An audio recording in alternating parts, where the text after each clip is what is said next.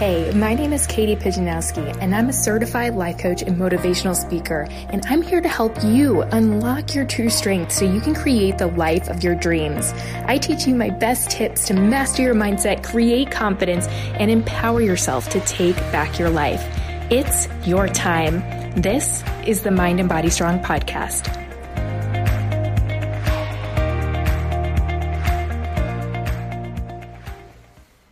Hey everybody, my name is Katie Pijanowski and I am a certified health and life coach. And as we go through this pandemic together, I thought that this week would be a exceptional week to come on here and share some tips and tricks and tools from my toolbox that have really been helping me get through this pandemic.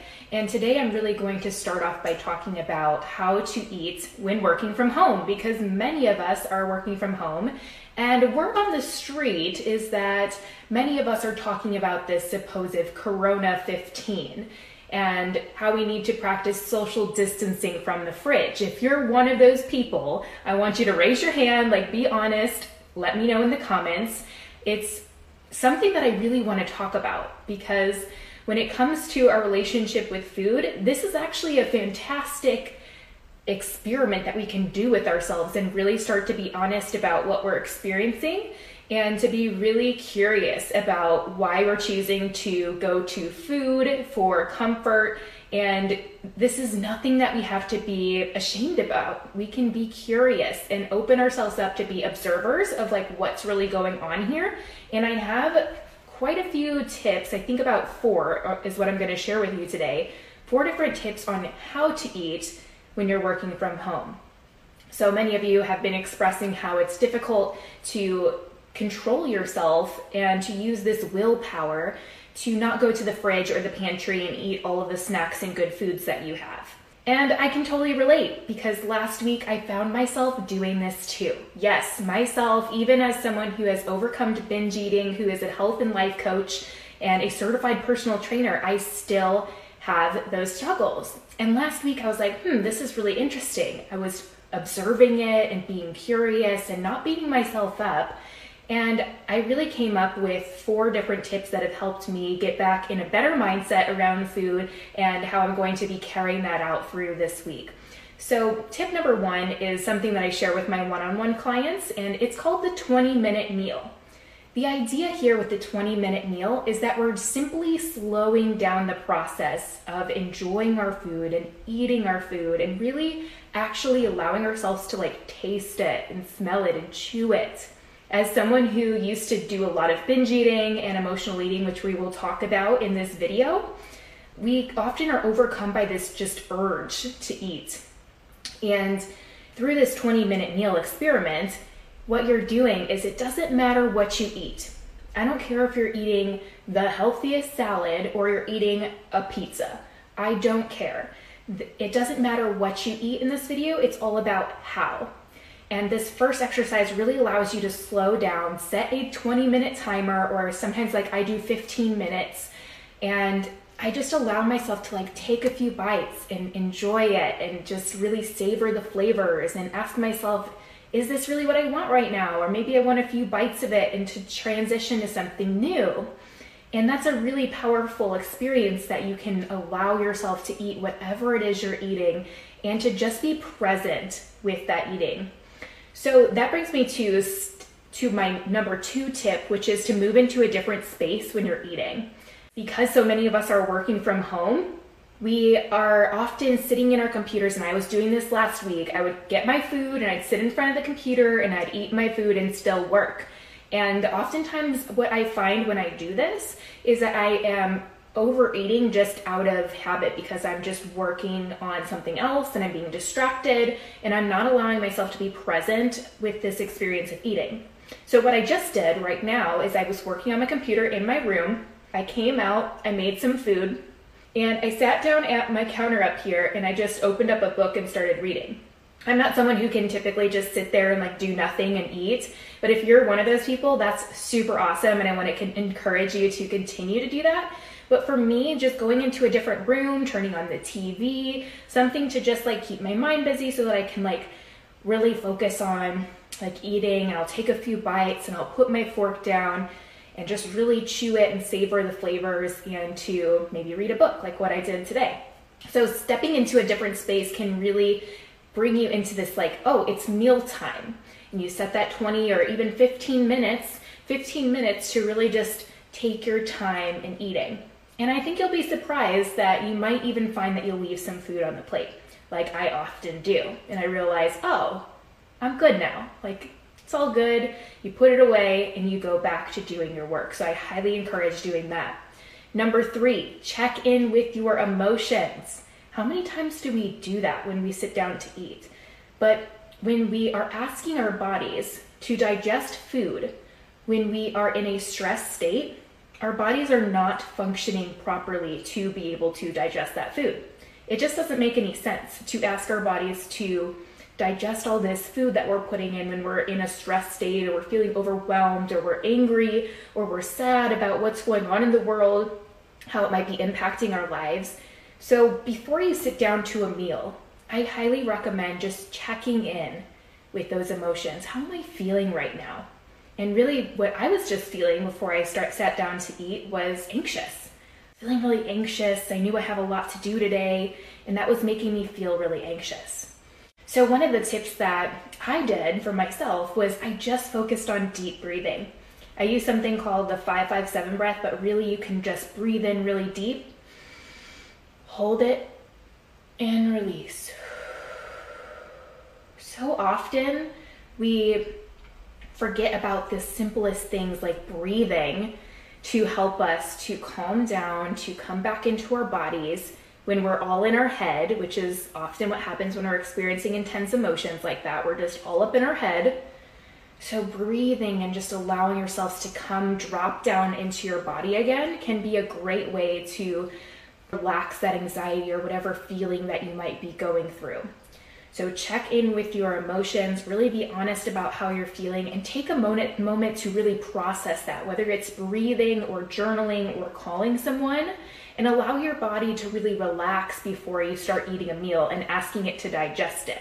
Okay, so I did mention I was going to talk about emotional versus physical hunger because these are often things that we get very confused. I know personally that last week I was experiencing a lot of emotional eating. I would be doing tasks for my job that I didn't want to do, and I would find myself having this sticky little thought that we can often just misplace or overlook of, oh, I'll just grab these chips and the salsa and just eat this while I'm doing this task that I don't want to do. Right? How many of us have done that? Like, I'm guilty of that, and there's no problem with that. We want to become the observer and be curious about why is that going on for me right now? So I started to get really curious and ask, why am I experiencing this like urge to like eat a snack? And it was because I just needed to take some time to like reflect and feel what I was feeling. And that is so so important when we're when we are like going to eat a meal, we need to like really just process what's going on. So here's the difference between physical and emotional hunger for those of you out there listening or listening to the replay. Awesome for you. So physical hunger is like a this dull sensation that comes on. It's not urgent, it's very gentle and it can come in different forms. So I think a lot of people think automatically that physical hunger is this growling in your stomach, which is absolutely true. But there are a lot of other ways that our bodies will signal us that we are hungry. It might be that you're fatigued and you notice that at work you're not being able to focus fully. It might be that you feel you might feel like you're having some like eh, thoughts about food even. You might just be thinking, "Oh, you know, I'm starting to get that time where I'm hungry." So it's very dull. It's very like, you know, like a tap on the shoulder like, "Hey, you should probably eat something." It's very gentle. Emotional hunger is this overwhelming urge and impulse to eat. It's like you know exactly what it is. It's like I want the chips in the kitchen or I want the candy in the kitchen and nothing will nothing else matters until I start eating that. It's like this just drive. I know this personally as someone who's experienced binge eating that it's like this tunnel vision. It's like only that I have to I have to make have to eat this food and it's very urgent. It's like I must do this right now. So that's a couple of ways to really distinguish between emotional and, and physical hunger. So when you feel those urges coming on, that's when we start to get curious. It's like, oh, that's interesting that I'm feeling this urge right now. I wonder what else I might be needing in my life. I wonder if maybe I just need a break. I wonder if I need to do some self care today. That was what it was for me. I was experiencing a lot of burnout last week because I was just working and working and working. And this weekend, I really took that step back and allowed myself to like process all the things I was feeling and to know that it's okay and to work through some of that. This episode of the Mind and Body Strong podcast is brought to you by my course, Binge No More, a self paced course I created to help you overcome the obsession around food and experience ease with eating. I know when I was first starting my journey into overcoming binge eating and stepping into intuitive eating and finally pushing all that diet BS behind, I knew that there was so much going on. I felt very overwhelmed. So, over the last two years, I've created a course to pack in all of the mindset tips, action steps, and strategies that I've personally used to help overcome binge eating, as well as walked many of my clients through. I've even added some fantastic bonuses in there for you, like surviving the holidays with intuitive eating and how to handle diet talk to help further your transformation. You, my friend, deserve to drop the drama and guilt around food and finally just start living a life of freedom. Imagine being able to be around your favorite snacks and not feel like you need to eat them all right there in that moment. I know for me, when I was starting out, that seemed like such a faraway task, but I know that if you are committed to finally ending this cycle of diet and binge, that this course, Binge No More, is going to help you get there. If this is you and you're ready to finally overcome the obsession around food, head to www.mindandbodystrong.com forward slash binge no more to learn more about my course and how you can enroll today. Now, let's get back to the episode. Number four that I'm going to give you is consistent meal times. When we're working at home, we might often just continue working, not give ourselves breaks and I want to encourage you to set a timer, even if this helps you, to eat a meal, breakfast, lunch, and dinner, and remind yourself to eat. and if we're eating at consistent times and we're eating like full meals, because this is something I did last week as well, is I was just snacking all day never really fully feeling satisfied and full. And so I would just continue snacking until I just didn't really feel super great. My energy wasn't super great. So, one thing I want to recommend to you is with that consistent meal time is eat foods that are really just going to fill you up. So, like for me, I really like potatoes and beans, they really fill me up, or even pasta. And I love making those big chopped salads that come with all the mixings in them and putting um, hard boiled eggs on there or chicken and something like that. That makes me really full and satisfied. So I really highly recommend you build your meals in a such way that will allow you to feel fuller longer and experience that consistent energy throughout the day. When we get working and we might be stressed or overwhelmed about work or just whatever's going on in the world today, and oftentimes when we get in that stress state, we can often mistake the fact that our bodies do need food and we can for we can often not feel hungry.